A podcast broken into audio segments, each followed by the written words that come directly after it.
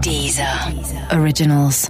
Écoutez les meilleurs podcasts sur Deezer et découvrez nos créations originales comme Speakeasy de Mehdi Maizi, Sérieusement avec Pablo Mira ou encore 100 VDB par minute, le nouveau podcast de Thomas VDB. Hit Story, la presque vraie histoire des tubes avec Eric et Quentin. Presque, mais vrai, hein. Oui, voilà, vous appuyez sur lecture, le logo en forme de triangle, oui. Non, stop, ça c'est le carré. Oh, qu'il est neuneux celui-là. Pardonnez-moi les lapinous, j'étais avec Donald Trump au téléphone et il veut absolument écouter Hit Story sur Deezer. Vous l'aviez vraiment au téléphone, professeur Et non, c'était pour faire de la promo. Aujourd'hui, je vais vous raconter l'histoire du morceau Poker Face de Lady Gaga.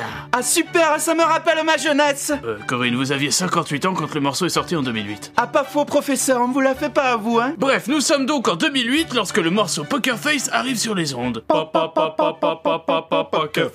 Mais bien avant cela, en 1986 à New York, naît une certaine Stéphanie Joanne Angelina. Comment s'appelle votre enfant, madame Stéphanie Joanne Angelina Germanotta. Ah, ça ne rentre pas sur la carte d'identité, madame, c'est un peu long. Je mets Steph. Suivant Stéphanie, très précoce, compose des ballades dès l'âge de 13 ans. Steph, mon bébé, ça te dit une journée au parc d'attractions Euh, non, mais moi, je vais rester à la maison composer des balades. Elle est relou, elle. À 19 ans, Stéphanie gagne la Coupe du Monde de football en inscrivant 4 buts. Euh, professeur Oui, Corinne Euh, Vous êtes sur la fiche de Kylian Mbappé, là, donc euh, c'est pas la bonne... euh, hein Pardon, excusez-moi, je reprends les lapinous. À 19 ans, elle signe sur le label Def Jam qui ne lui donnera pas de nouvelles pendant 3 mois.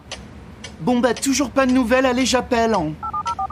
Oui. Je suis bien chez Def Jam Oui. Vous ne savez que dire oui Oui. Bon, bah, je me casse du label, allez vous faire foutre. hein. Oui. Mais Stéphanie, très croyante, ne désespère pas. À force de persévérer, un producteur la repère. Eh, dites-moi, je vous ai entendu chanter tout à l'heure. Vous me faites penser à Freddie Mercury. Bah, pourtant, je me suis épilé la moustache. hein. Non mais je voulais dire au niveau de la voix, ça me fait penser à la chanson Radio Gaga, c'est drôle, non Et ceci est une vraie anecdote, le producteur surnomma Stéphanie Gaga. C'est ainsi que Lady Gaga était née. My name is Gaga, Lady Gaga. Bon, bah, c'est toujours mieux que Stéphanie, hein. Malgré ce changement de nom, Gaga n'arrive toujours pas à percer dans la chanson. Elle écrit pour d'autres artistes tels que Britney Spears. Euh, tu voudrais commencer la chanson comment, Britney It's Britney, bitch. It's Britney Beach. Ok, c'est noté, je vais composer autour de ça, je vais voir. hein. Le succès pointe enfin le bout de son nez lorsque Lady Gaga rencontre le chanteur Akon. Pardonnez-moi, professeur, mais on dit Akon. C'est vous l'Akon, Corinne. Akon produit l'album Fame qui contient le titre Poker Face. En fait, je veux faire une chanson où tu vois, moi je kiffe une femme. La femme, elle est au courant que j'ai un mec, mais tu vois, le mec, lui, il sait rien, tu vois. Et pour tout lui cacher, tu vois, eh ben, je garde un visage impassible. Tu veux dire une Poker Face, quoi. Ah ouais, c'est plutôt bien résumé, ouais, merci. Et c'est ainsi que Poker Face de Lady Gaga est née. La chanson se vendra à plus de 10 millions d'exemplaires.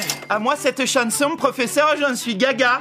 C'est un jeu de mots lamentable, Corinne. Vraiment lamentable. Bon, allez, les petits lapins. Je dois vous laisser. J'ai une conf call. Et ne faites pas les crevards. Partagez ce podcast. Bisous Je me fais engueuler, moi. hein.